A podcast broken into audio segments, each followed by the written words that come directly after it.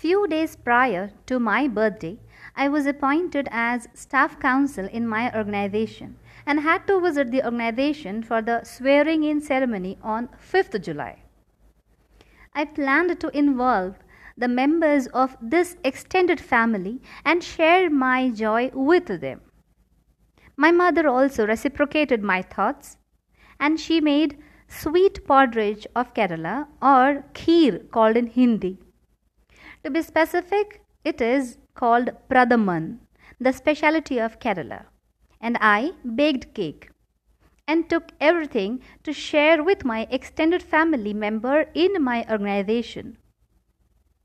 There again, as part of the swearing in ceremony, photographs were clicked of the staff council, student council, and then we plunged into clicking selfie, groupie, etc.